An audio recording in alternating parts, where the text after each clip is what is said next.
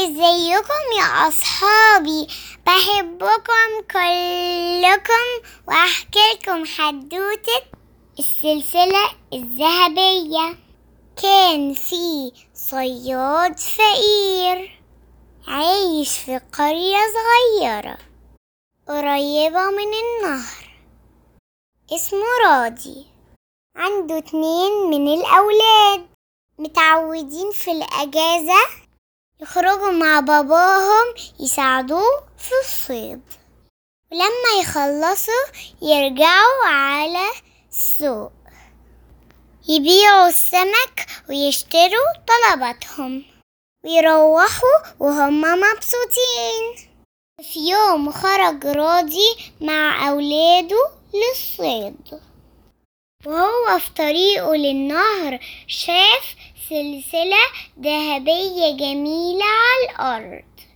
بصلها راضي وقال الله السلسلة الجميلة دي؟ ومسكها وفرح هو وأولاده قوي. وقالوا له أولاده أكيد دي غالية قوي. ولو بعناها هنبقى عندنا فلوس كتير. وسكت راضي وهو بيفكر يعمل إيه؟ ياخدها ولا يسيبها؟ وقرر راضي ياخد السلسلة ويسيبها معاه وروح بسرعة البيت. وفي اليوم التاني خرج راضي عشان يصطاد. وهو رايح السوق سمع واحدة ست بتسأل إن ضايع منها سلسلة. لو حد شافها وقف راضي ساكت وبيفكر. وقال له ابنه الست دي بتسأل عن السلسلة اللي إحنا لقيناها. معقول هتديها لها؟ دي ممكن تخلينا نستريح من الشغل الصعب ده. لو بعناها هنكون عندنا فلوس كتير.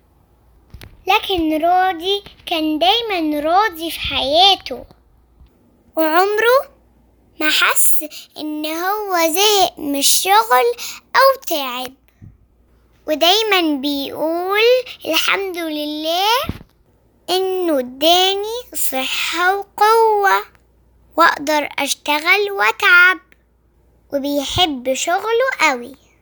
وسمع الست وهي بتحكي وبتقول إن السلسلة دي كانت آخر حاجة معاها وكانت رايحة تبيعها عشان تصرفها على أولادها. بعد لما مات باباهم وهي اللي مسؤولة عنهم لوحدها جري بسرعة راضي ونداها عليها عشان يرجع السلسلة. بصوا أولاده لبعض وهم زعلانين حاول راضي يفهمهم ويقول لهم إن السلسلة دي مش بتاعتنا. مش من الأمانة إن إحنا ناخدها. ربنا ممكن يزعل مننا لو خدناها ومرت الأيام. وراضي بيصطاد في النهر. لقى واحد هيغرق. جري بسرعة عشان ينقذه. وقدر فعلا يساعده قبل ما يغرق. وبعد لما طلع الراجل من المية وبدأ يتنفس ويرتاح شكر راضي قوي وقال له أنت أنقذت حياتي. أنا لازم اكافئك لمساعدتك ليا. طلع الراجل فلوس كتير. واداها الراضي. ما كانش راضي مصدق نفسه. كان فرحان قوي هو وأولاده. وحس إن دي مكافأة من ربنا عشان أمانته. وعشان هو دايما راضي. خلصت الحدوتة وما تنسوش يا أصحابي لو عجبتكم الحدوتة تعملوا like و subscribe و share bye bye